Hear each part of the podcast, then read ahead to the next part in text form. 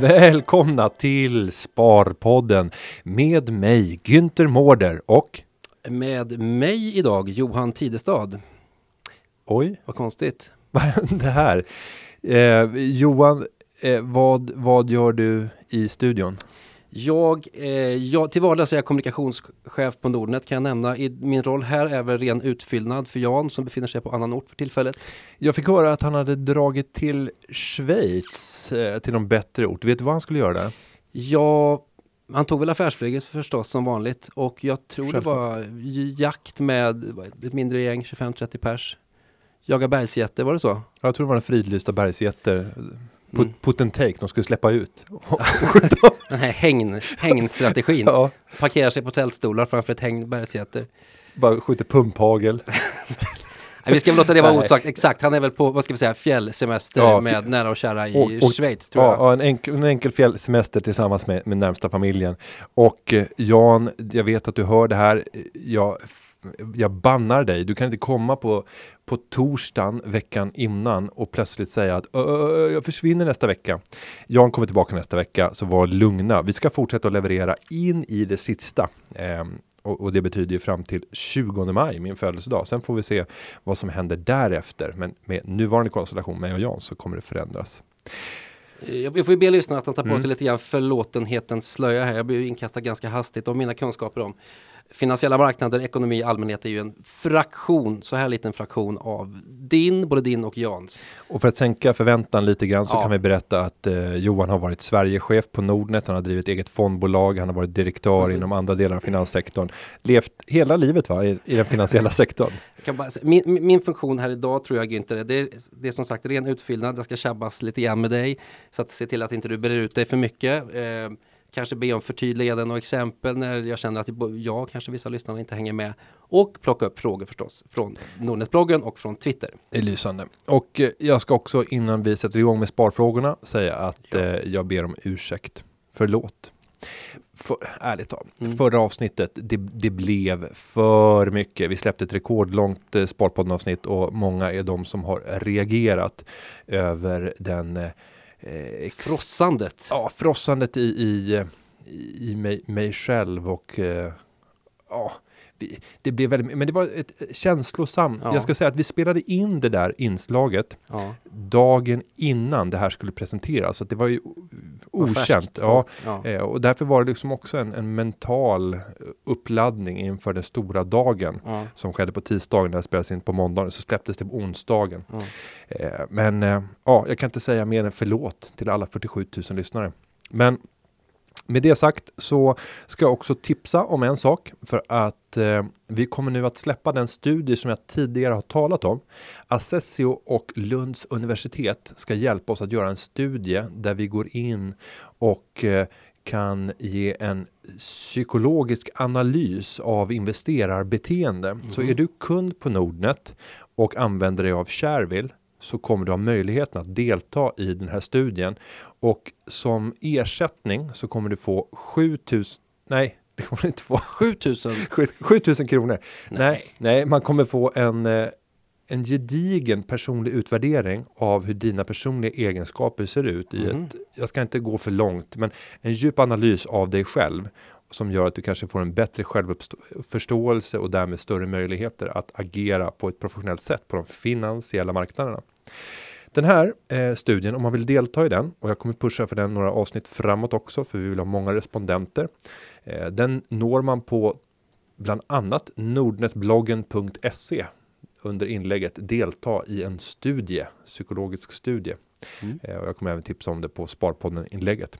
Men med det sagt, Johan, vad har vi fått för frågor? Ska vi ta avstamp i marknaden som den ser ut just nu? Om jag får börja med en fråga från mig. Vi har gått två månader av året och vi har fått se en svensk börs i alla fall som har gått upp femton procent nästan. Så ett par hyggliga årsavkastningar på två månader.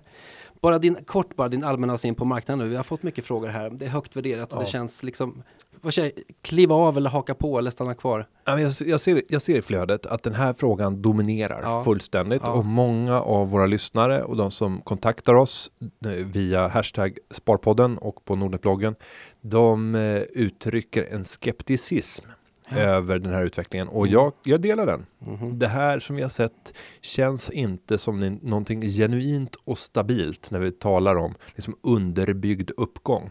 Jag vill ju att, att börsen ska styras av företagens vinster. Nu har företagen blottat sig senaste tre veckorna genom att redovisa sina kvartalsresultat eller sina bokslut. Mm. Och jag kan konstatera att visst, det går hyggligt för svenska bolag eh, och det går lite bättre än eh, vad vi kanske trodde tidigare.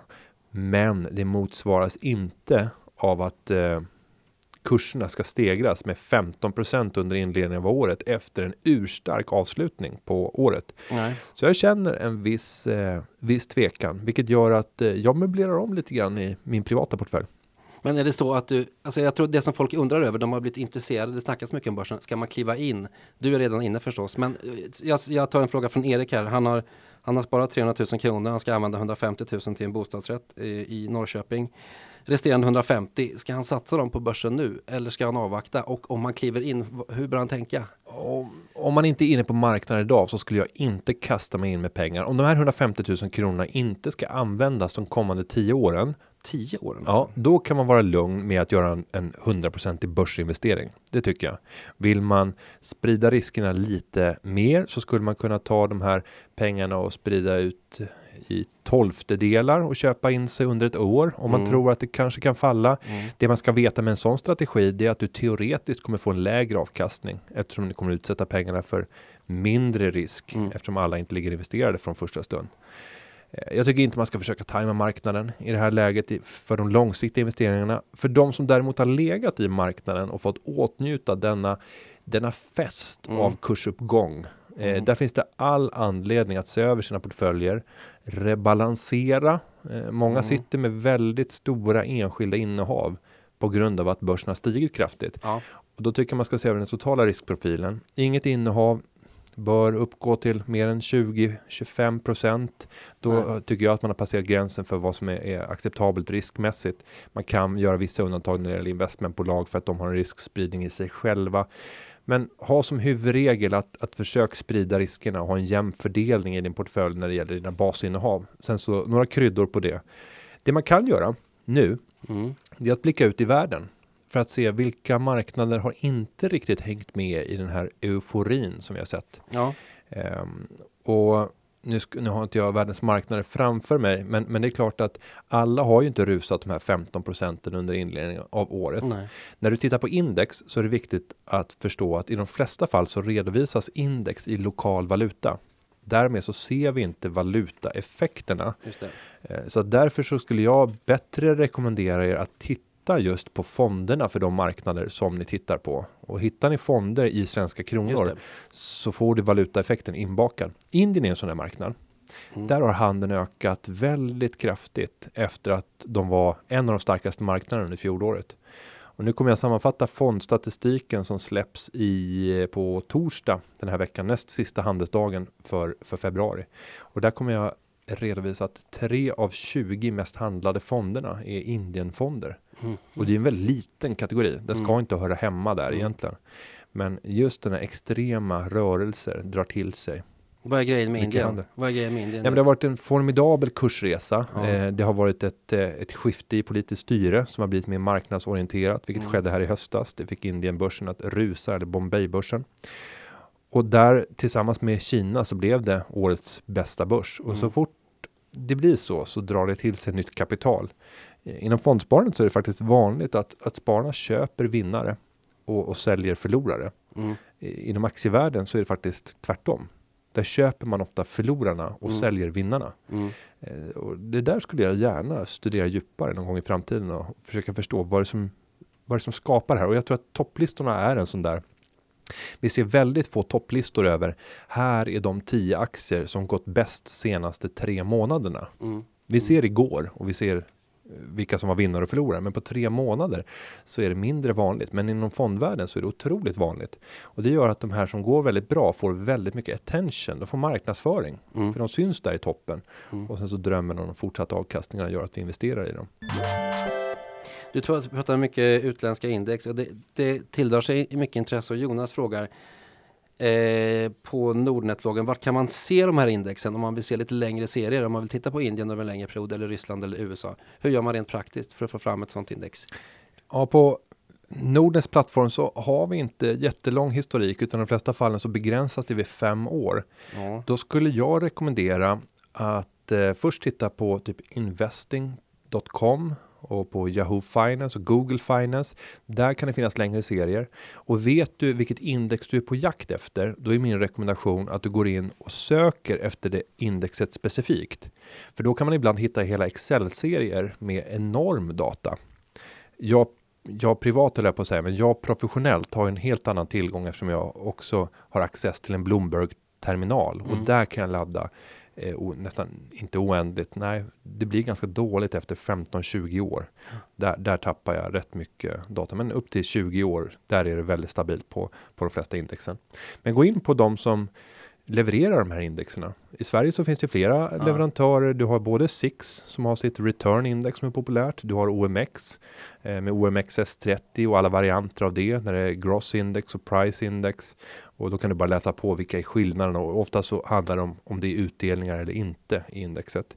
Sen har du även A F G X, affärsvärldens generalindex. Ja, det har jag stött på någon gång när jag försökt hitta svenska serier. Jättebra serie. Där ligger ju ett, ett Excel-ark med, med lång historik. Ja. Eh, Hur gammal är svenska börsen egentligen? Nu är det lite quiz-time här för Günter. arton åttiotvå, nej. Nej, men nej, början nej. nittonhundratalet var det ja, inte så? Alltså man firade ju hundra-årsjubileum år tjugotolv.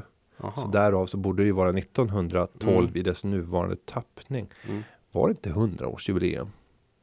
Någonstans är jag för mig att det här affärsvärldens generalindex sträcker sig från nittonhundraett eller nittonhundratvå. Ja, men tror, då var det så handels här typ en gång i halvåret eller någonting sånt där. Alltså, det var ju inte... Nej. Den här sekund... Nej, absolut inte. Det var svårt att bygga då, algoritmer ja, där. Det var så... Nej, men, och om vi ska ta lite börshistorik. Så det har alltid förekommit... Om, det var mycket kritik mot robotarna och att ja. de fick ett försprång ja. förut.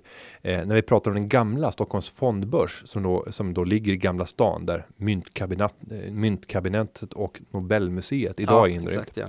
Eh, där var det faktiskt så att de som satt på främsta raden de ansågs ha ett försprång. Mm. Eftersom du liksom snabbast kan reagera. Du kan läsa på, liksom, på, en tavla. på, mun, ja, på, på munnen, på rörelsen när de ja. läser upp. Och ja. Du kan höra snabbare och du riskerar inte att störas av bruset. Så redan där tyckte man att det var fel. Och sen kom ju den här diskussionen dessförinnan när det var telegrafryttare. Vilka mm. hade de snabbaste ryttarna? Ponyexpressen eller? Ja, hade du den snabbaste ryttaren? Så fick du nyheterna snabbare. Ja, och då kunde ja. du göra bättre affärer. Ungefär som den här eh, linan som man har byggt mellan två amerikanska städer. Du kommer inte ihåg... Nej, vilken lina då? En... Nej, men man har byggt... Eh, det var någon jäkel. Det här hörde jag ju på någon, någon amerikansk podcast. Och det här är förmodligen vida känt. Eh, tipsa mig på, på Twitter om den här storyn. Eh, men det var en galen entreprenör som i finanskrisen började bygga en fiberlina. En helt galen fiberlina. Från, jag tror att det är New Jersey. Där mm. servrarna ligger. Mm. Över till en annan stad. Chicago känns väldigt långt bort. Mm.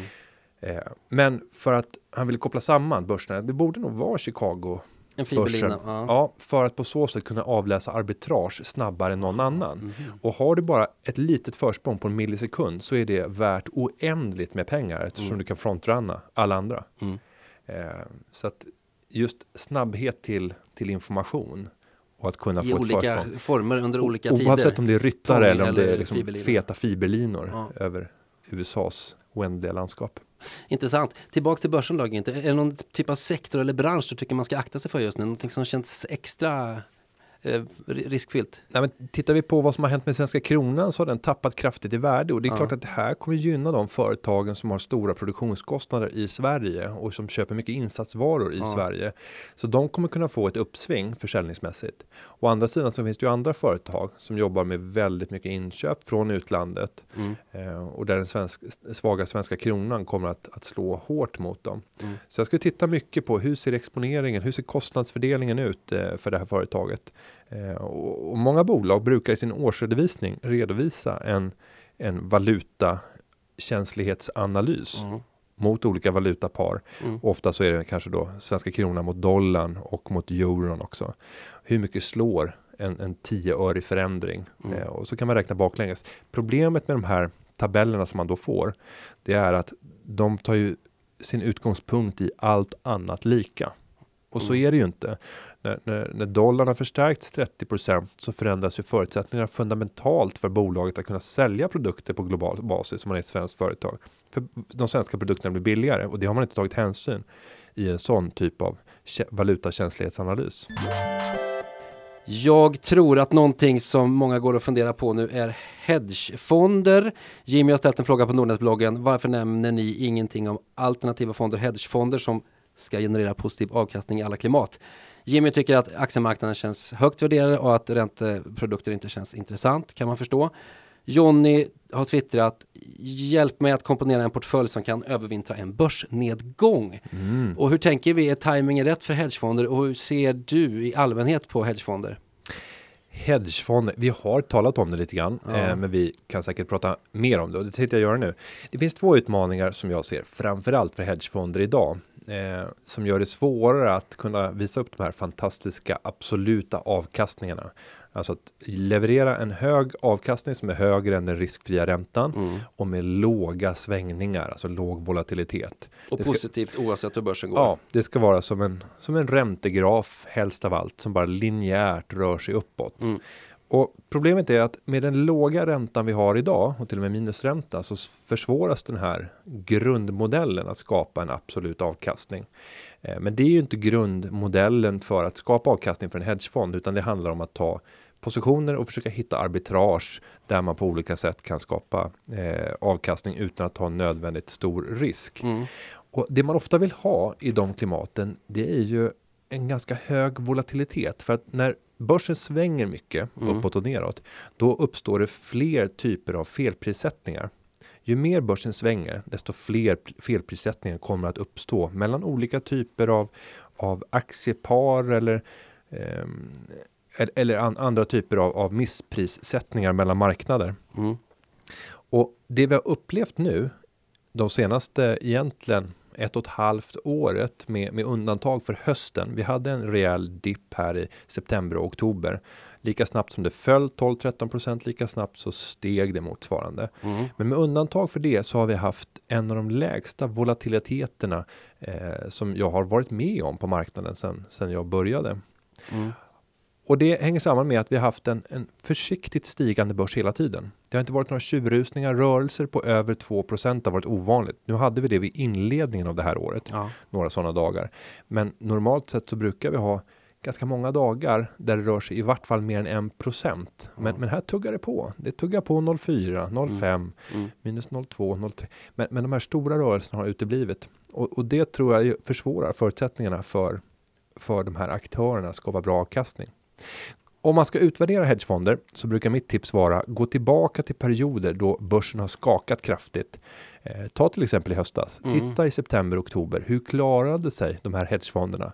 Många av de hedgefonderna som jag har varit imponerad av dessförinnan mm. klarade, klarade inte det här speciellt bra. Nej. Och nu ska jag inte... Nu finns det risk att jag hoppar på fel här, men en, en fond som Atlant Stability mm. och... och eh, Eh, Brummer Multistrategy, mm. både den enkla och den som har gånger två, alltså hävstång inbyggd. Mm. Jag tror ingen av de två klarade sig speciellt bra eh, under, under hösten, utan har haft till och med perioder med negativ avkastning. Mm. Så att eh, det är svårt och det finns också risker. Finanskrisen, där innebar det flera konkurser ja. Av hedgefonder när man har tagit eh, konstiga positioner. Inte i Sverige dock. Nej, inte i Sverige. Nej. Eh, men eh, man, det är svårt, alltså ingen, av, ingen avkastning är riskfri. Men du pratar om felprissättningar, är det inte så att hedgefondsförvaltare är analytiker som alla andra? De hittar, de säljer övervärderade bolag och köper undervärderade bolag och håller ett öga på marknaden på samma gång. Är det det du menar med felprissättningar? Ja, och helst alltså vill du göra det så riskneutralt det bara går. Mm. Så att du inte ska vara beroende av om börsen går upp eller ner. Och skulle vi till exempel eh, ta en, en position, om vi tar ett, ett bolagspar som liknar varandra, Atlas och Sandvik. Mm. då skulle du kunna ta en position för att skillnaden i värdering bolagen emellan kommer mm. att öka eller minska. Just det.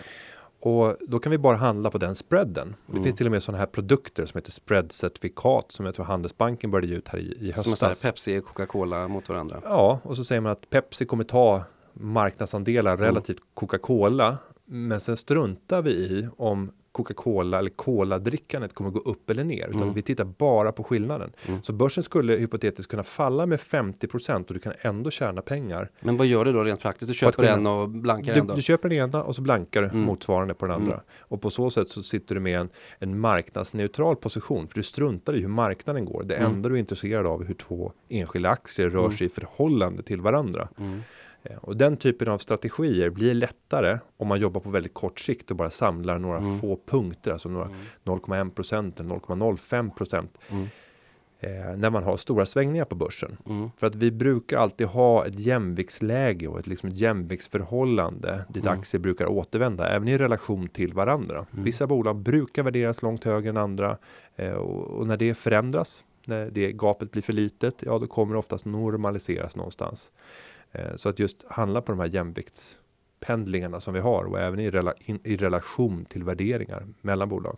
Men det ska, du följer ju fondstatistiken ganska noggrant och hittar trender varje månad och varje kvartal. Kan det vara så att hedgefonder går en ny vår till mötes? Kan vi få se ökat inflöde i hedgefonder nu med tanke på vi, hög aktiemarknad, låg ränteläge? Vi gör det inte idag kan jag säga. Nej. Jag kommer att släppa fondstatistiken snart och där eh, kommer vi se att eh, nej, nej. hedgefonder placerar sig inte i topp utan det är ytterst ovanligt och jag skulle säga att nästan är mindre vanligt idag. Kanske har det att göra med att historiken avskräcker. När man tittar senaste årets avkastning och ser de här hacken i kurvan som man absolut inte vill se i, i några av hedgefonderna mm. så tror jag att spararna betraktar med en annan risk. Och avkastningen, det är få hedgefonder, det finns undantag, men som har en imponerande avkastning under tjugo fjorton. Mm. Ofta så är det det som är så att säga, honungen för de här investeringsgetingarna som surrar omkring på den stora kupan som kallas börsen någonstans. Du, vi ska ju släppa in en gäst till här så småningom. Hinner vi med, jag tror vi hinner med en fråga till innan vi släpper in honom. Mm. Vi hoppar från aktie, hedge till bostadsmarknaden. Mycket frågor om det också på bloggen och på Twitter. Tar en fråga från Fejan som har fått fast anställning och som han trivs bra på och går i flytttankar. Hans fråga är väldigt kort. Är det bra timing nu att köpa sin bostad eller bör han vänta tills räntan har gått upp till två till fyra procent? Och till Fejan så säger vi stort grattis till, mm, till grattis, jobbet. Fejan. Fejan har ju följt med oss nästan från start och tror jag är mm. en av de flitigaste frågeställarna. Det tackar vi för. Eh, klart Fejan ska, alltså Fejan har ett jobb. Klart Fejan ska ha tak över huvudet. Ska man vänta? Vad är alternativet? Att hyra en bostad. Men Fejan kanske inte bor på gatan, Fejan kanske har en bostad. Men vill köpa en ny bostad. Det kan vara så att Fejan bor hemma hos mamsen och pappsen. Så kan det vara förstås. Jag känner och, inte Fejan. Och har man, har man den möjligheten och inte vantrivs Ja. I den miljön ja. Så säger jag, sug ut dina föräldrar. Så länge det går. Ja, så länge du trivs och klarar av den situationen så ger det ett otroligt utrymme till sparande. Mm. Eh, och ställ gärna upp och liksom bidra med en slant för att du, du får visa din goda vilja. Ja, och hjälp gärna till med tvätt och, och disk och, och allt sånt där. Men, men eh, det är det bästa spartipset man kan göra. Det leder mig lite grann till att fråga hur länge du bodde hemma hos mamsen och pappsen. Ja, och jag gjorde det lite i, i omgångar. Jag, jag flyttade ut och sen flyttade jag tillbaka. Mm. Eh, så att jag... flyttade ut första gången när jag var tjugotre och sen flyttade jag tillbaka när jag var tjugofyra eller när jag var tjugotvå tjugotre. Ja. Eh, men, men det var ju samma med att min, min bror gick bort. Ja. Eh, och då ville jag komma tillbaka och ja, liksom vara med, med familjen och, och där bodde jag sedan hemma under ytterligare ett år. Så på allvar så var det väl från tjugofem mm. egentligen. Så det är otroligt lång tid. Eh, och jag tror att den tiden kommer bara bli längre och längre när vi tittar på dagens unga och särskilt den generation nu som blir nästan utestängda från bostadsmarknaden om man inte har föräldrar som kan ja, ställa upp med ett eget exakt. Kapital. Ja. För bostadsköerna gör att nej, vi får inte tag om du är i någon, någon av de större städerna i Sverige i något vettigt kontrakt.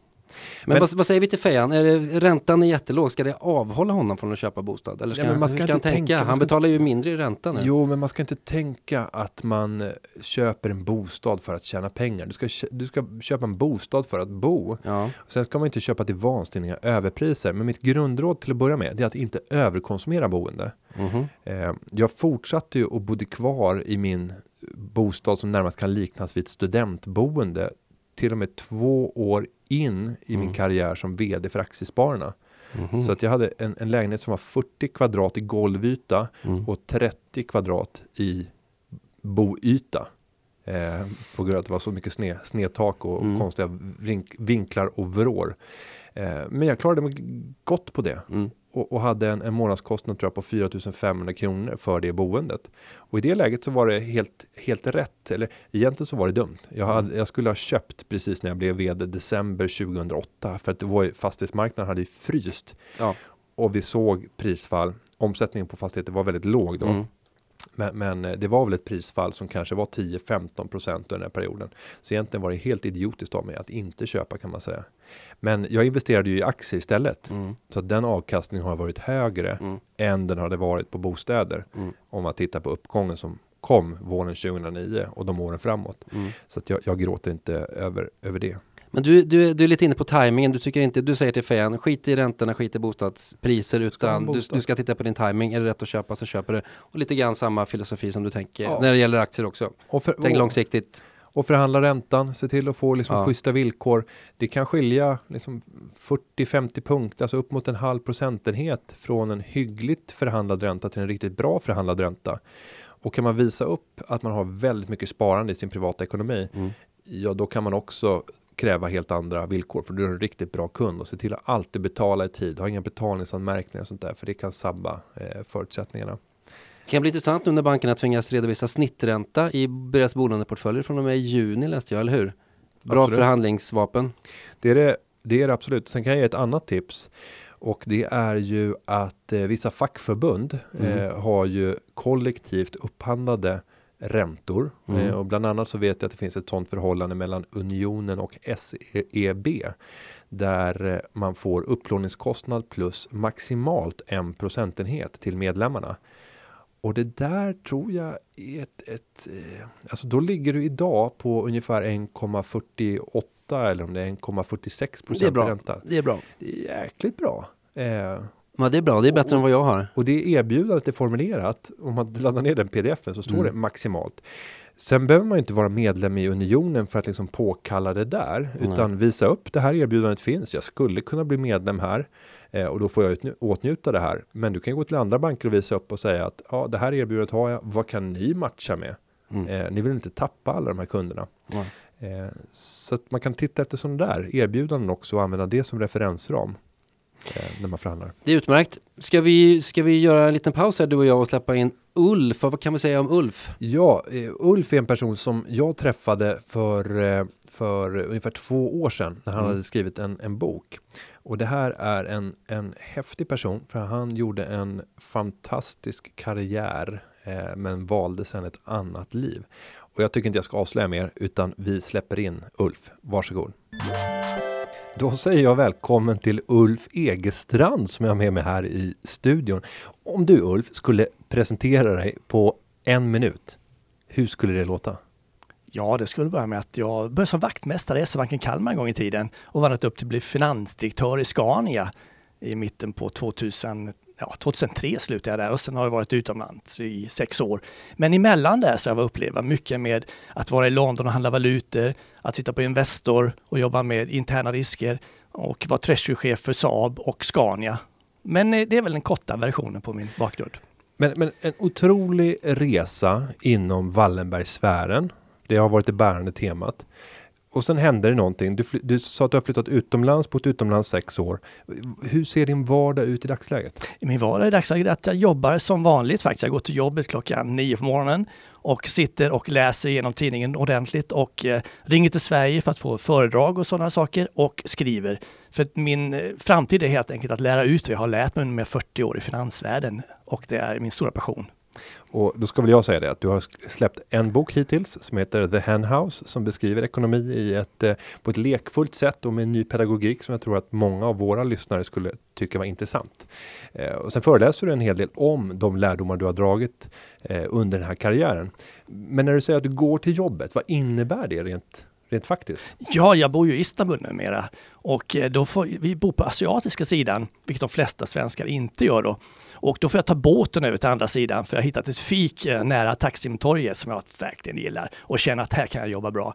Så jag åker dit varje dag och faktiskt sitter där i tre, fyra timmar på förmiddagen och sen tre, timmar, tre fyra timmar på eftermiddagen och gör då de sysslor jag behöver med att skriva, läsa, Eh, ringa till Sverige för att få nya kontakter och så vidare. Ja, det är min dag faktiskt. Ett annorlunda jobb får man säga. Det är ett fantastiskt jobb. Alltså, att åka på morgonen med, med Blå moskén och Haga Sofia på vänster sida och på höger sida har du bron så går vi på spåren. Ja, det är något fantastiskt. Det är en vacker stad. Och du har inte tillbringat sex år i Istanbul, vet jag, utan du har varit någon annanstans. Ja, vi har varit åtta år faktiskt i Korea, Seoul innan dess och innan dess tre år i i Tyskland. Men Seoul var också fantastiskt med en stor stad, puls, engagerade människor, precis som Istanbul.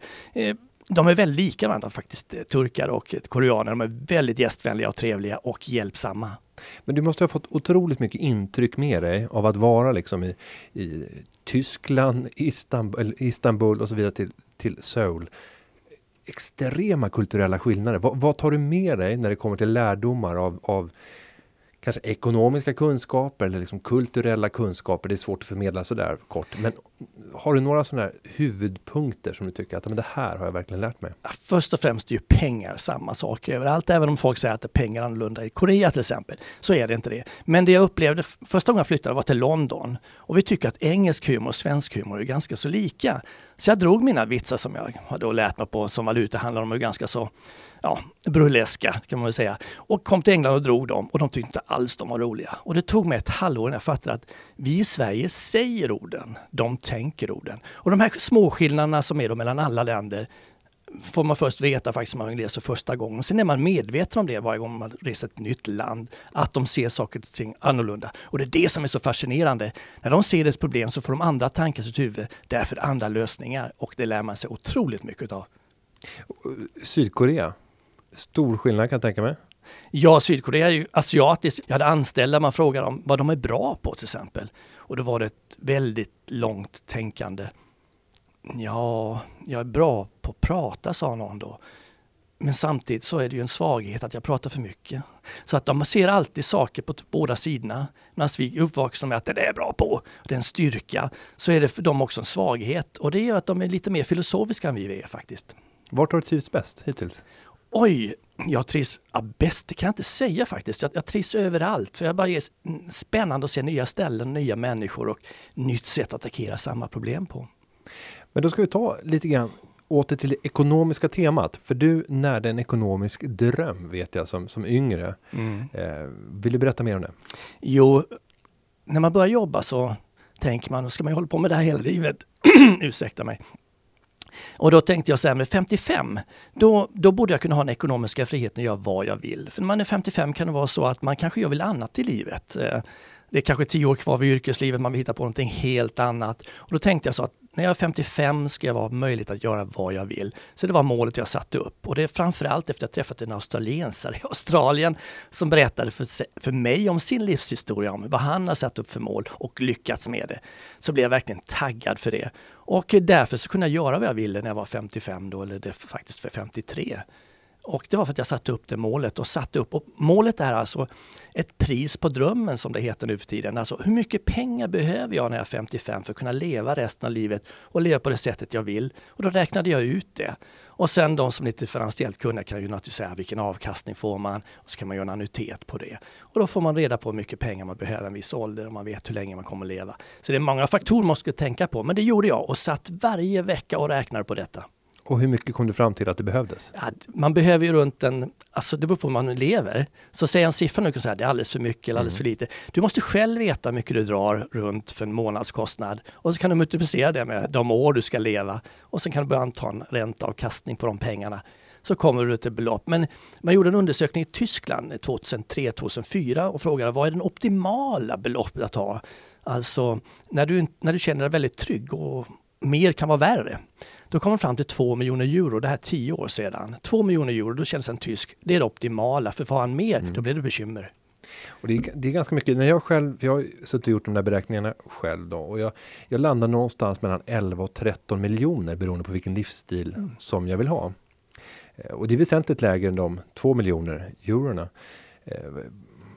Hur ser du på jag menar, livskvalitet och hur, hur, är, hur ser livskvalitet ut för dig och hur har det varit längs den här resans gång fram till femtiotre års ålder då, där du nådde målet? Ja, först och främst när jag började jobba i, i Malmö då faktiskt som valutahandlare så sa jag så att jag skulle kunna leva halva min lön. För att om man inte trivs på jobbet då måste man sluta och i alla fall kanske inte direkt, men ger en chans. Men när man känner att det här funkar inte, då måste man kunna sluta jobbet. Och det innebär att då blir det oftast ett ekonomiskt avbräck. Så jag sa att jag måste kunna leva på halva min lön. Så så tänkte jag från början. Sen kom ju andra mål upp eh, senare. Jag glömde frågan. Vägen fram och när det gäller hur mycket du har unnat dig. Vad är livskvalitet? Jag liv, hur mycket jag, har jag, jag, sparande och vad har varit viktigt? Jag tycker om att leva. Mm. Så att jag har inte varit en speciellt duktig sparare. Däremot har jag lagt undan så mycket jag kan utav det som jag verkligen har lyckats med i slutet på livet. Så jag har haft mitt mål, men jag har inte så att jag har sparat mig fram till den här punkten. Jag tror min syster är mycket, mycket bättre på det. Men du sa femtio procent leder för. Innebär det att du sparade femtio procent av lönen? Eh, nej, jag sa att, att i mitt hjärna måste jag klara av att gå ner till femtio procent av det jag spenderar. Mm. Och det innebär att ändra boende och sådana mm. saker. Eh, nu, nu levde jag, hade inte någon jättelön på den tiden, för det var det inte på de tiderna. Men just att, att mentalt tänka att om jag slutar jobba så kommer jag kanske få en annan ekonomisk ställning. Då måste jag kunna klara av det i min skalle. Så att man köper ingen flott bil då. Man har en folkvagn istället. Eller man köper ingen ny B M W. Eller man, då köper man någonting billigare. Eller har man ingen bil alls. Så så har jag levt faktiskt. Det, det är många, det är fyrtiosjutusen som lyssnar på Sparpodden nu, vilket känns helt otroligt. Tack alla lyssnare. Och många av de här, de är spridda över alla ålderskategorier. Men många är inom åldersspannet tjugo till fyrtio. Det är där mm. vi är absolut starkast. Och många är djupt ekonomiskt intresserade. De när en dröm om friheten som kan komma med ekonomiska medel. Om du skulle sammanfatta några av de, de tipsen som du sitter på till den här målgruppen. Eh, vilka skulle det vara?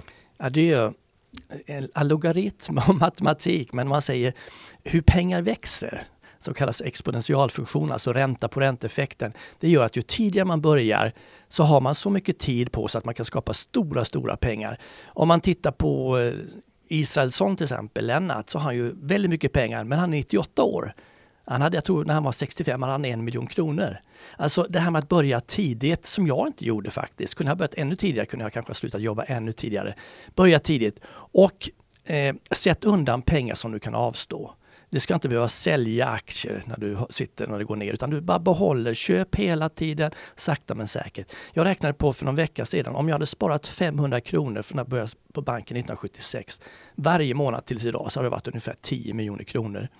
Det är hyggligt. Det är hyggligt, så börja tidigt och eh, när ni, om ni spekulerar, om ni skulle spekulera, ta förlusterna i tid, för att du kommer att sitta och ta förluster som är alldeles för stora för din, för din, för din hjärna att klara av. Och det är många stora män som har fallit på att de inte kan ta förlusten. Och om du ska spekulera, daytrada, sätt upp en nivå där du går i förlust och tala om det för alla i omgivningen. För om du inte gör det så kommer du själv att förneka att du är på den nivån där du borde gå ur det. Och du talar med egen erfarenhet nu, va? Jag talar med egen erfarenhet. Jag i yrket hade jag ju mycket ansvar för att ta positioner och annat. Men privat så tänkte jag, nu ska jag tjäna snabba kovan liksom. Och eh, jag tog en, en otroligt stor position i räntor nittonhundranittiofyra och trodde att räntorna skulle gå ner. Och eh, de som är gamla nog vet att Fed fanns här och höjde räntan helt oväntat nittiofyra, vilket fick en otrolig turbulens i världsmarknaden. Vad gjorde jag? Ja, jag gick inte ur min position. Jag bara la undan tidningen, tittade inte ens på vad kurserna var. Tills banken ringde mig och sa, Ulf, vad ska du göra nu? För nu är det inte mycket pengar kvar du har. Jag var tyst ett tag och sa, jag ringer senare. Jag ringde aldrig tillbaka. De ringde en vecka senare och sa, Ulf, nu finns det inga pengar kvar. Alltså, förnekelsen. Den, förnekelsen är otroligt, och det vet vi kallas för loss aversion psykologiskt. Mm. Det, det är, något natur- är det en procent chans att du ska tjäna tillbaka pengar, så tar du den, och det ska du inte göra. Utan mm. om du daytradar, ta små förluster, för det är förlusterna som knäcker dig. Warren Buffett säger, han har två regler. Regel ett är att inte förlora pengar, och regel två är att se på regel ett. Mm. Och nu, och nu är du inne på daytrading. Eh, det finns säkert många av våra lyssnare som, som eh, drömmer om att kunna försörja sig på daytrading, men, men då kanske man lyssnar på andra poddar, eftersom vi mer pratar om långsiktigt fundamentalt eh, aktieägande och, och aktiefondsägande. Men, men hur är din inställning till, eh, till trading? Du har ändå suttit i funktioner där du har jobbat tradingmässigt. Trading är disciplin. Mm. Och det är just att ta bort känslan av att jag har rätt. Du har aldrig rätt kanske, utan du måste ta en position och när det går fel och du sätter upp en gräns för här kliver jag ur, jag klarar av att förlora hundra kronor eller tusen kronor, där kliver jag ur och sen tar jag en ny position. För att du måste kunna vakna nästa morgon och våga ta en ny position om, du, om det är ditt yrke att daytrada. Så får du aldrig hamna den sista att du inte orkar gå upp nästa morgon. Och då är det att inte ta förluster. Och vilka böcker du än läser i det här ämnet av de duktiga hedgefondschefer som finns i världen så säger de, ta inga förluster, innebär att du ska inte ha några förluster. Utan kliv ur i tid. Warren Buffett är en annan spelare. Han har långsiktig inställning. Han köper och behåller. Då kan man ha en annan inställning till det. Men om man daytradar, ta förlusterna och de måste vara små. Och någonstans får du rätt och då tjänar du pengar. Men det är förlusterna som dödar dig. tio procent ner är mycket, mycket mer än tio procent upp. Mm. Och n- när man pratar med, med daytraders så tycker jag man ofta hör att det gäller att ha rätt i ungefär femtioen procent av fallen eller upp mot sextio procent av fallen. Men femtioen procent räcker om man bara rider vinsterna mer än, än man står beredd att, att ta förluster. Mm. Hur, hur är din inställning? Du har suttit både professionellt och privat. Alltså... Tradar man så kanske man någon gång ibland får en bra idé som ska ge mycket pengar. Alltså det kan ju vara så att du har tre gånger fel och en gång rätt. Men de där gånger, tre gånger fel måste vara så små i avseende på förlust i pengar att du klarar av att ta den fjärde gången. Eh, procenttal då kan man ju säga statistiskt ska man ha fem procent chans. Men det är kanske så att man under ett år har nittioåtta procent fel. Mm. Eh, och då måste man kunna klara av de nittioåtta procent fel. Och det innebär att man har en väldigt tight stopploss som det heter på engelska. Eller mm. väldigt snäva förlustmöjligheter. Skiljer du dig investeringsmässigt när du investerar privata pengar och när du jobbar professionellt? Alltså professionellt i början ja. För då, på företaget har man en policy. Mm. Som folk bevakar och ser. Sen vissa företag hamnar fel. Men oftast beror det inte på policyn utan att det är någon i personalen som har gjort något galet och ingen vill erkänna det. Hela, hela organisationen får en loss aversion inställning. Eh, företaget, jag har utvecklat min egen då policy. Vad jag får göra och inte göra. Och hur mycket jag kan förlora och inte förlora.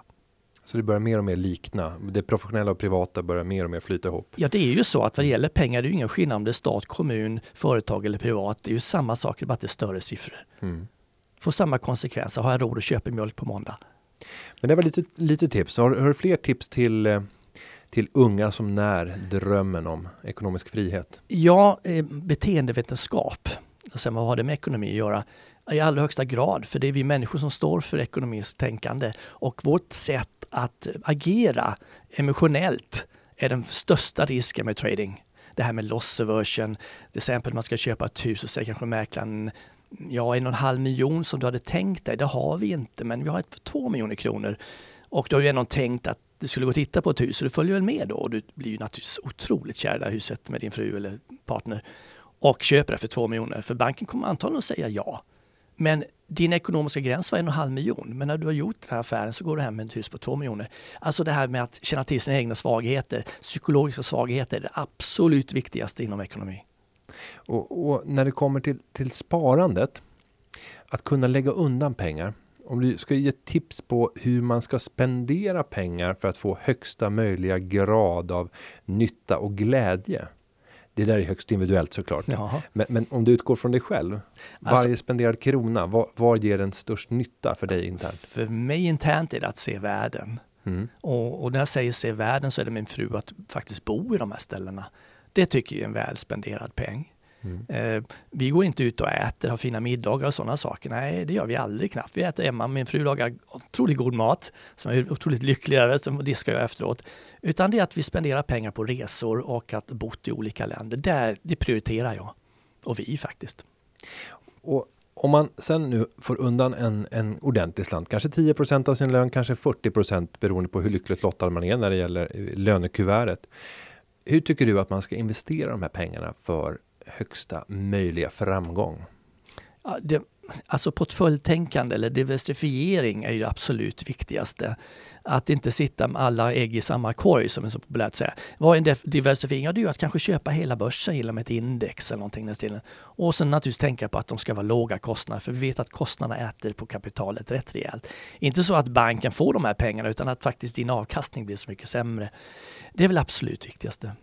Sen får ju vi in, in frågor till podden varje vecka, och en återkommande fråga just nu, det är att börsen har gått otroligt starkt eh, och den har gått upp nu i princip obrutet sedan tjugohundranio.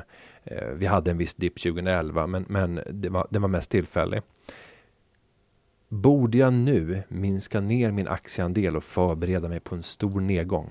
Hur ska man tänka? Ja, först och främst så vet ingen när nedgången kommer. Vi vet att det kommer en nedgång. Den kommer alltid förr eller senare. Men vi vet inte när den kommer. Jag tror att när, om du är en ung sparare ska du inte bry dig om det. Sätt undan de där tusen kronor eller femhundra kronor i månaden och bara låt det rulla. För du har, du har så mycket tid på det att återhämta.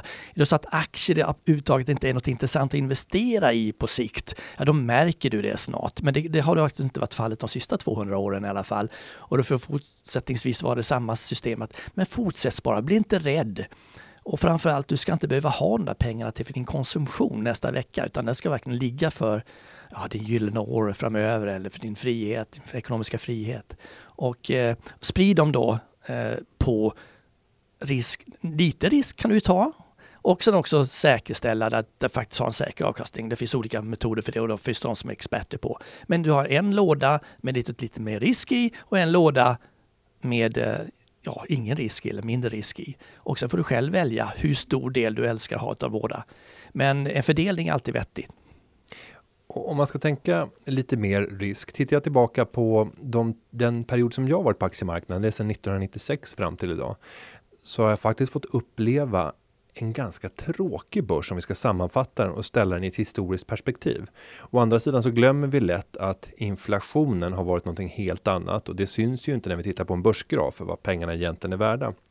Men om vi nu ska titta från dags dato och framåt, vad kan vi förvänta oss för avkastning på aktier?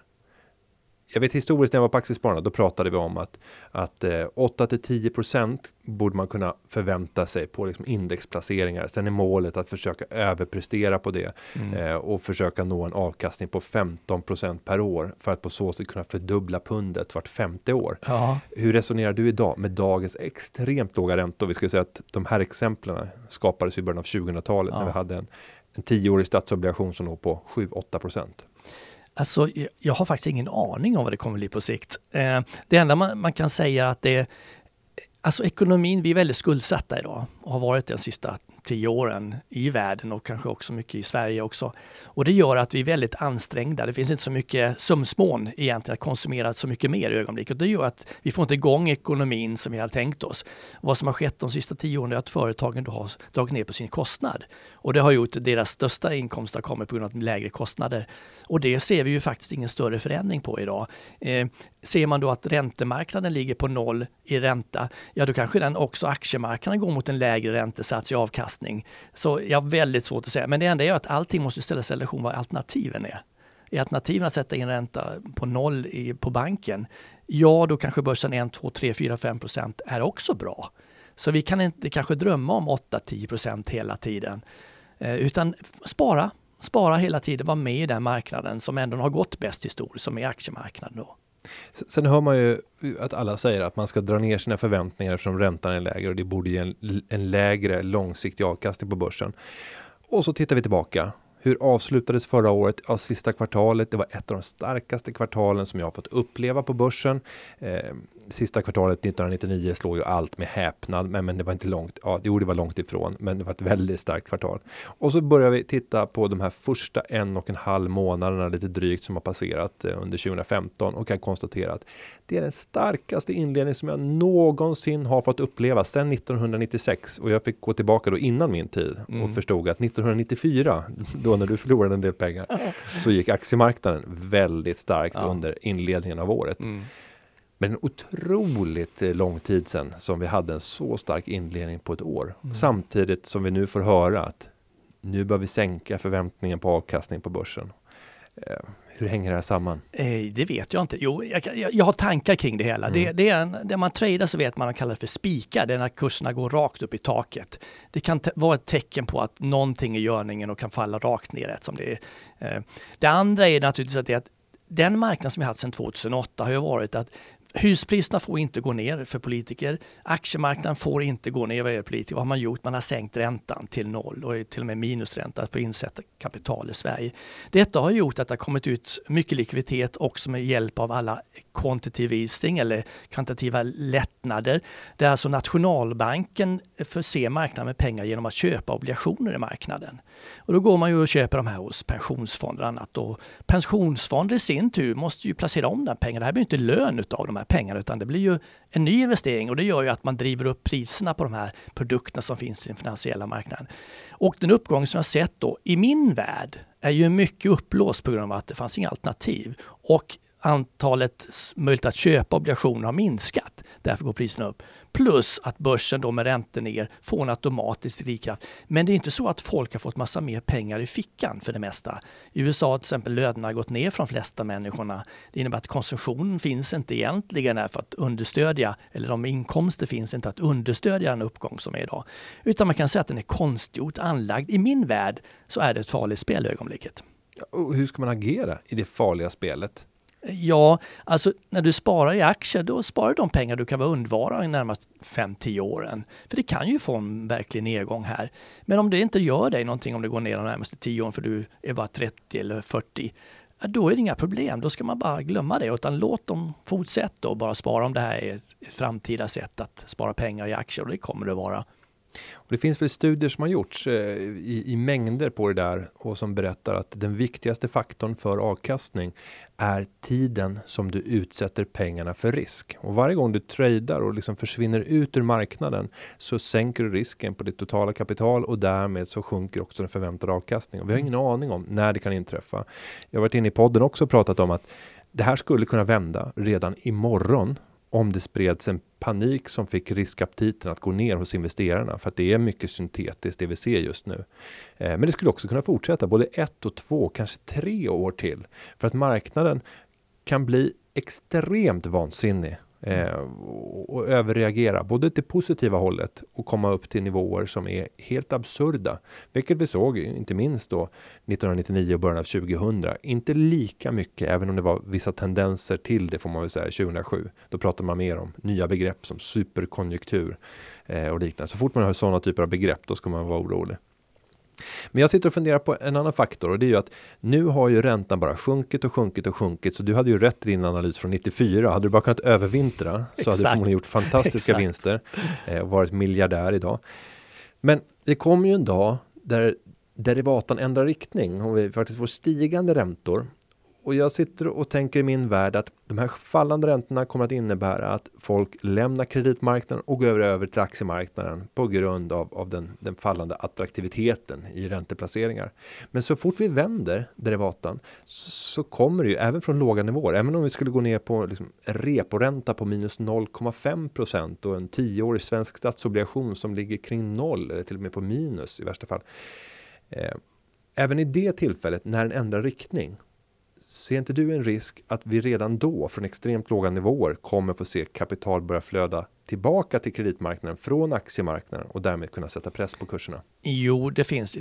Traditionellt så är det ju så att man ska ha en viss del av sina portfölj investerad i räntebärande papper. Och blir man äldre ska det vara mera, så i alla fall varit teorierna tidigare.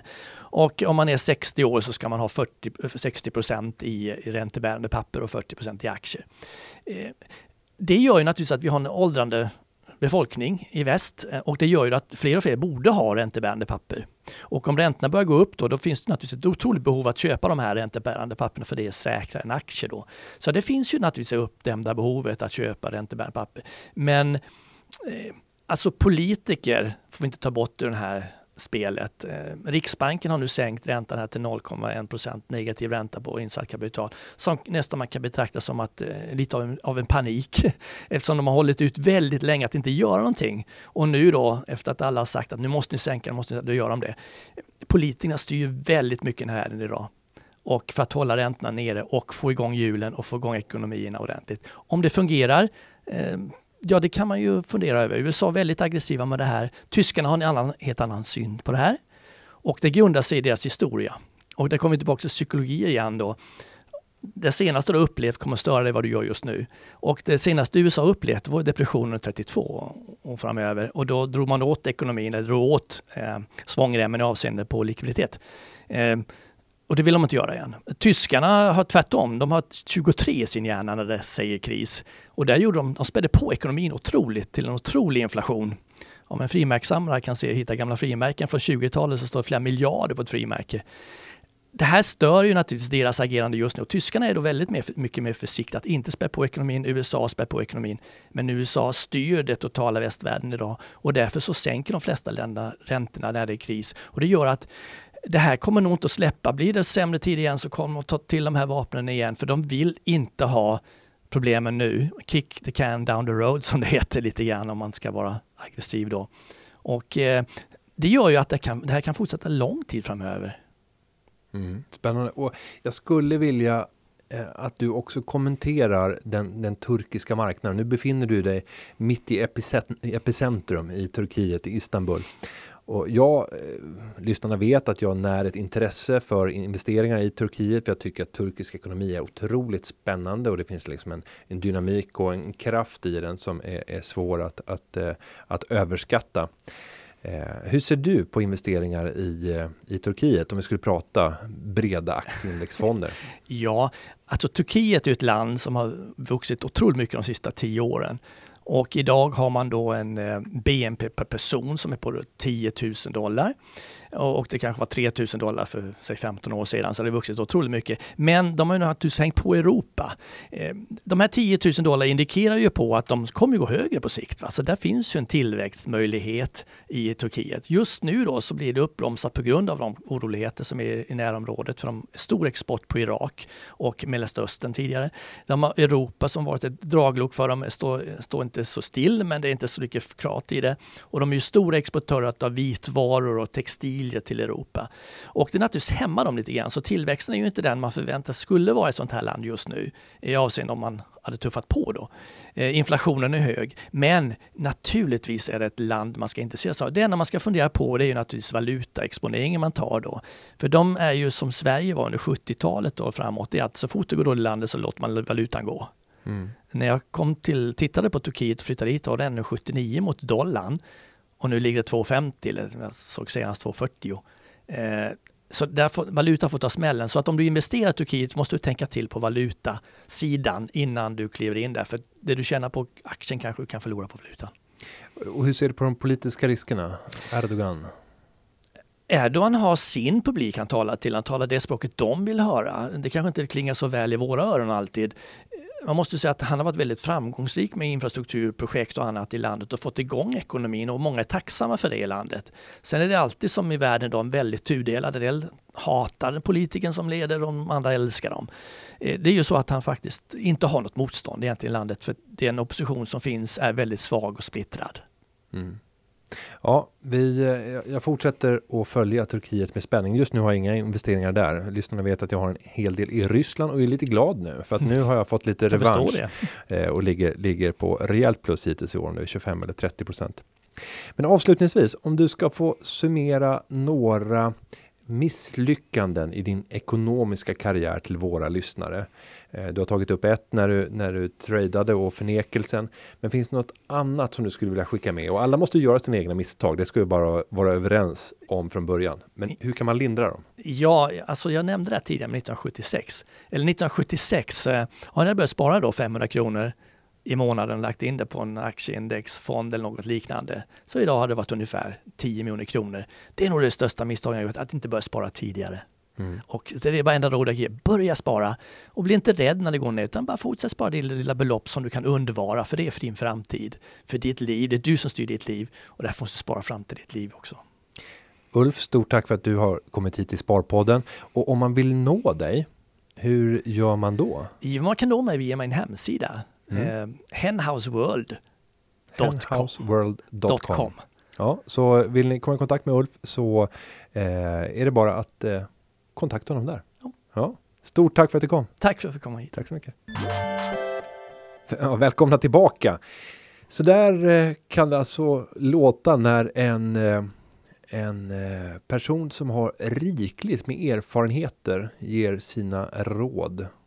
Jag tror, när, när Ulf sammanfattar just de här tankarna kring vad man, vad man bör tänka på som ung sparare och just det där att komma igång i tid med ett sparande, så, så tror jag att det kan inte nog understrykas. Nej.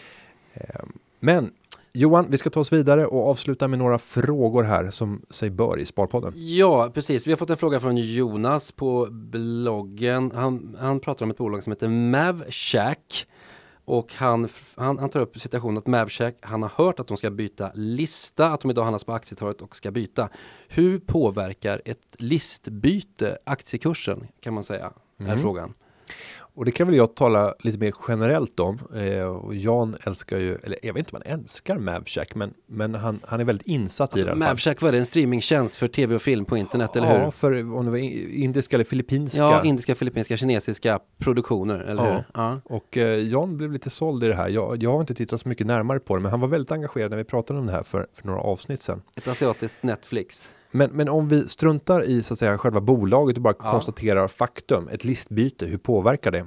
Och eh, allt annat lika så kan jag säga att normalt sett så brukar det här påverka positivt om det är ett listbyte uppåt. Om det går från First North upp till Small Cap eller från Aktietorget upp till Small Cap. Den enkla bakgrunden till det, det är att helt plötsligt så blir aktien mer tillgänglig för en större grupp av investerare. Mm. Och i många investerare och framförallt då professionella investerares investeringsreglementen. Man har placeringsreglementen som berättar vad får man investera i, hur mycket får investeras i olika tillgångar. Så brukar det vara definierat hur mycket som får investeras i onoterat. Ja. Och för de flesta så är det där onoterat ett ganska svårt begrepp. För att faktum är att en, en aktie som är upptagen till handel vid Aktietorget eller vid First North är att betrakta som onoterat. Trots att det för en vanlig människa framstår som att ja, det här är, är noterat noterat som ett vilket bolag börs, som helst. Det är ett börsbolag, säger man. Absolut. Nej, det är ett M T F-bolag. Mm. De handlas vid en M T F, vilket är en förenklad form kan man säga, regelmässigt. Sen är det många av M T F-erna som ställer nästan lika höga krav som eh, finns för noterade bolag som handlas vid en börs. Mm. I Sverige har vi två börser huvudsakligen. Det är ju Stockholmsbörsen som är Nasdaq Stockholm mm. och sen har vi eh, N- NDX, eller på att säga, N G M. Eh, som också är ja. en börs. Så ja. där är det också noterat. Och när man flyttar upp då så gör det ju det att man byter klass. Att man går från att vara ett onoterat bolag till att bli ett noterat. Mm. Och helt plötsligt så kan investerare röra den här aktien. I vissa portföljer så säger man att vi investerar inte i onoterade tillgångar. Mm. Och då plötsligt så kan det, det kan inte leda till ett minskat intresse för aktien. Så kan man nog sammanfatta mm. det. Om man går från onoterat till noterat. Från en M T F till börsen. Så att jag vill hävda att det är positivt. När jag gjort studier på det här så har vi tittat på vad blir effekterna. Jag tror att jag pratat om det tidigare också i podden. Men då ser man att de stora effekterna, de kommer inför listbytet. Mm-hmm, förväntningarna på listbytet. Ja. Så det här tas ut i förskott som så mycket annat. Så när man, när man kan lista ut att ett bolag kommer att göra ett listbyte. Ja. Ibland så sker det ju bara sådär genom ett pressmeddelande. Ja. Ibland så är det ju listbyten internt på börsen. Man går från small till mid-cap och ja. mid till large cap och så vidare. Och där kan man ju med större exakthet lista ut när en viss förändring är på gång. Mm. Så det skulle man kunna tjäna pengar på. Nej, men jag ser bara positivt på en, en sån här kvalitetsstämpel, ökat intresse, ökad efterfrågan. Ja, kanske något ökade kostnader för bolaget för att leva upp till ökade krav i vissa fall. Det är intressant det här med hur externa faktorer påverkar en aktiekurs. Om jag tar situationen med ett vd-byte som du kanske också har tittat på. Hur påverkar ett vd-byte normalt sett en aktiekurs? Det, man kan inte säga generellt Nej. sett. Eh, osäkerheten ökar och därmed så minskar riskaptiten hos investerarna. Man vill inte ta samma risk för att du vet vad du hade och du vet inte vad du får. Mm. Men ofta när det kommer liksom oannonserade vd-byten så beror det på att man har fått sparken. Mm. Eh, och då finns det oftast någon form av liksom förtroendebrist kopplat till det. En underprestation eller att man på något sätt svärtar ner företaget. Och det är ju rätt sorgligt. Jag sitter och tänker på om man själv skulle vara börs-vd och avgå. Och sen mm. så ser man kursen sticka ja. fem till sex procent den dagen. Ja. Men det händer ju eh, rätt ofta att det är på det sättet när, när enskilda vdar blir sparkade. Utan att man ens vet vad blir alternativet. Ja. Vem kommer härnäst? Sen så i ordnade processer så är det ofta så att vd annonserar att man tänker avgå. Eh, och, och där är det en mycket längre process. Där det är en... en svårt att sätta ett datum, vad är det som händer, när börjar den andra? Officiellt så kanske det är på årsstämman som det är överlämning, men i själva verket har det varit känt i, i ett kvartal eller två. Mm. Eller när någon vd pensioneras Så det är samma sak. Det är välkänt innan. Så att vd-byten är svårt att, att kunna säga någonting generellt om. För det är så pass unikt. Men ibland så kan ju liksom vdn vara en av de största tillgångarna. Tar du i, i Medas fall med Anders Lönner. Mm. Så målades ju han upp som en av de största riskerna. Att han skulle lämna en av de största riskerna för, för bolaget. Nu har det ändå skett en, en förändring. Och, och bolaget verkar väl, verkar väl klara sig. Men ibland så ser man det som en otroligt avgörande successfaktor för succé.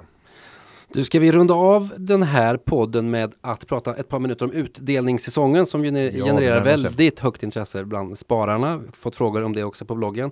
Får jag börja med att fråga, en utdelning, en utbetald utdelning ska ju teoretiskt sett påverka aktiekursen neråt i samma omfattning som utdelningen är stor. Är det så enkelt? Normalt sett så är det så. Ja. Sen är det också rätt vanligt att många presenterar sin kvartalsrapport i samband med eh, årsstämman. Ja. Och eftersom utdelningen avskiljs i samband med det här, alltså den som äger aktien på årsstämmodagen är den som kommer få ta del av, av utdelningen. För att mm. innan öppningen dagen efter, normalt sett årsstämman, så korrigeras kursen. Så att det är på natten där som den avskiljs. Ehm, och det kan ju tillkommit mycket information när man släpper en kvartalsrapport, vilket mm. gör att det är svårt, svårt att veta att, vad som påverkar vad. Ja, vad är vad. Ja.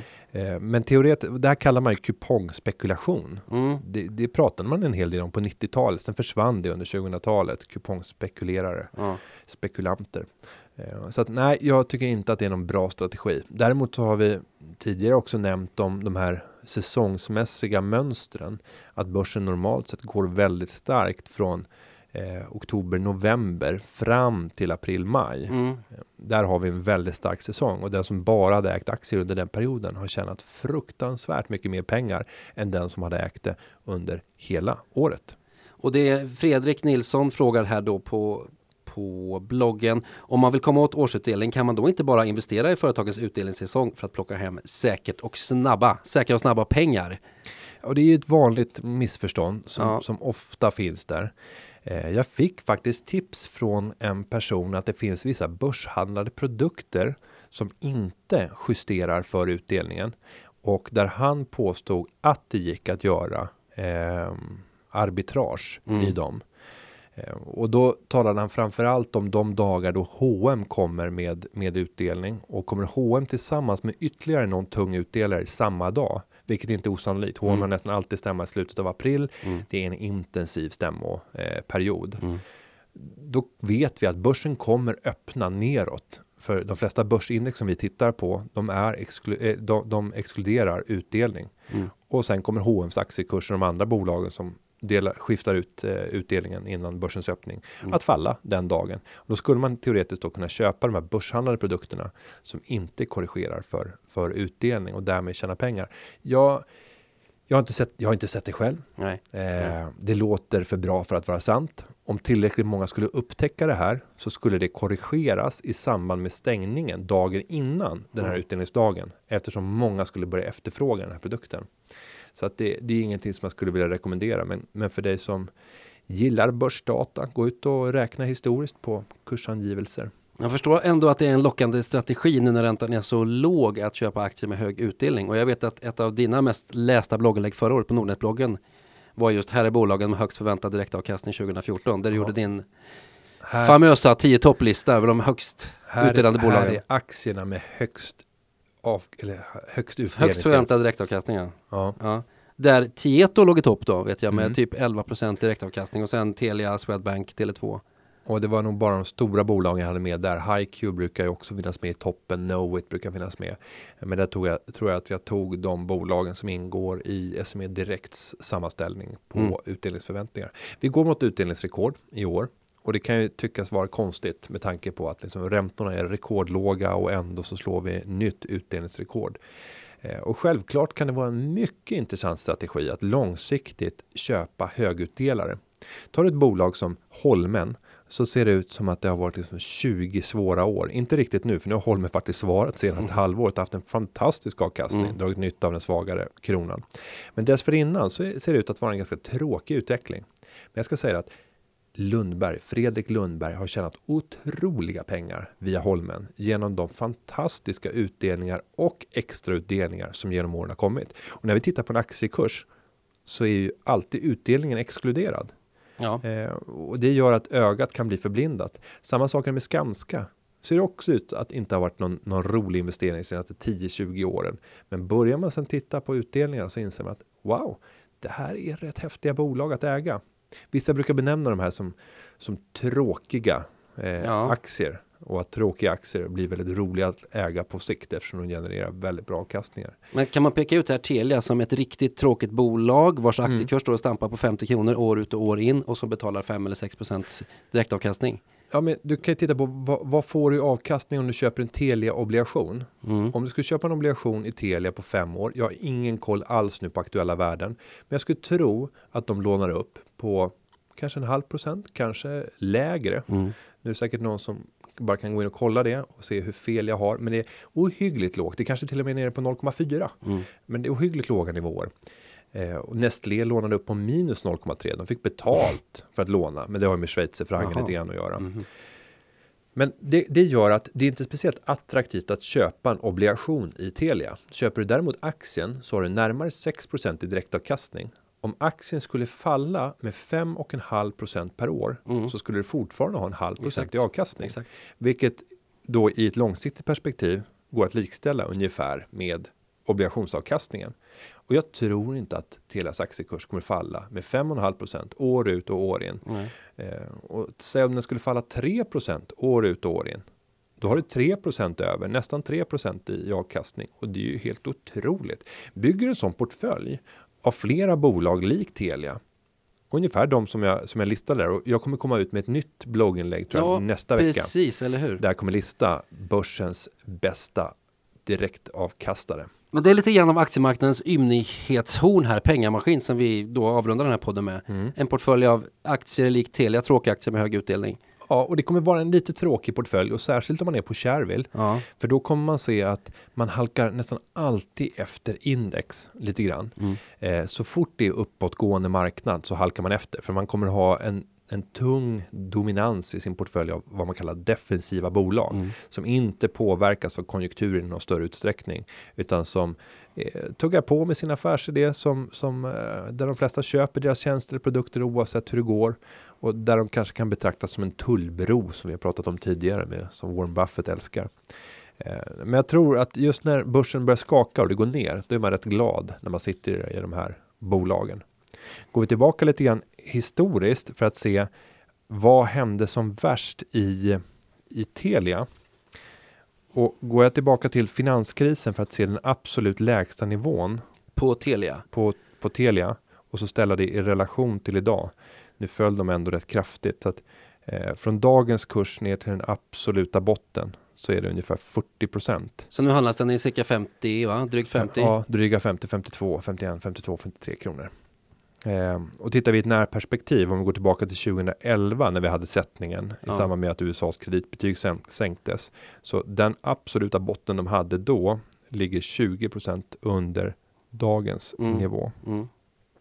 Och jag menar, den, vi ska väl inte kalkulera med att det kommer någon ny finanskris på det sättet, men, men kommer en rejäl sättning eh, så finns väl en nedsida på tjugo procent. För den som är långsiktig och kan övervintra, tänker tio till femton år, då är det väldigt låg risk med det här. Mm. Eh, och bestämmas dessutom för att när man lämnar marknaden så gör man inte vid ett och samma tillfälle, utan man kanske går successivt ur mm. för att på så sätt minska risken för att man gör en exit från marknaden precis i botten.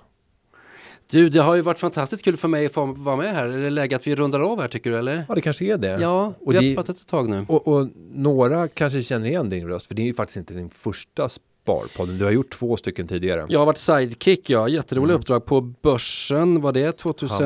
Hamburg Börs. Ja, var det tjugotretton. Och så var jag med på Rival, Rival förra året, tjugofjorton. April tjugofjorton. Sidekick och plockade upp lite frågor. Det ja. var roligt. Jag minns Hamburg Börs med stor glädje. Där avslutade du med en sång. Eller det, hur? Ja, det kommer jag inte göra den här gången. Nej. Men det är inte otänkbart att det blir någon form av, av sångnummer innan vi, vi rundar av för, för den här, kan man säga, Eh, uppsättningen av, mm. av Sparpodden, den här Sparpodden-eran.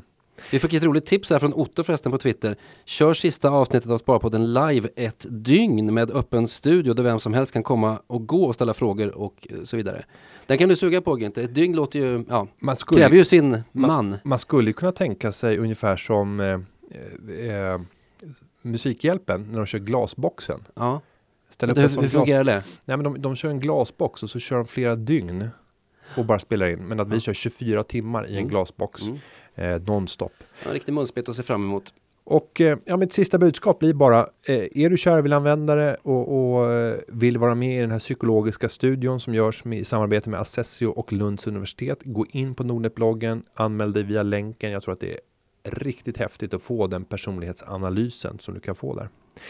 Så kan vi väl trösta alla lyssnare med att Jan är tillbaka nästa vecka, eller hur? Från ja, Schweiz. Då lär alla jätter vara nedskjutna och ja. grillade och marinerade. Han kommer mätt och belåten tillbaka till studion med lite reseminnen. Ja, mm. med det så säger vi att den här podcasten, den har spelats in och klippts av Najara Seara. Tack så mycket, Johan. Tack för idag, inte.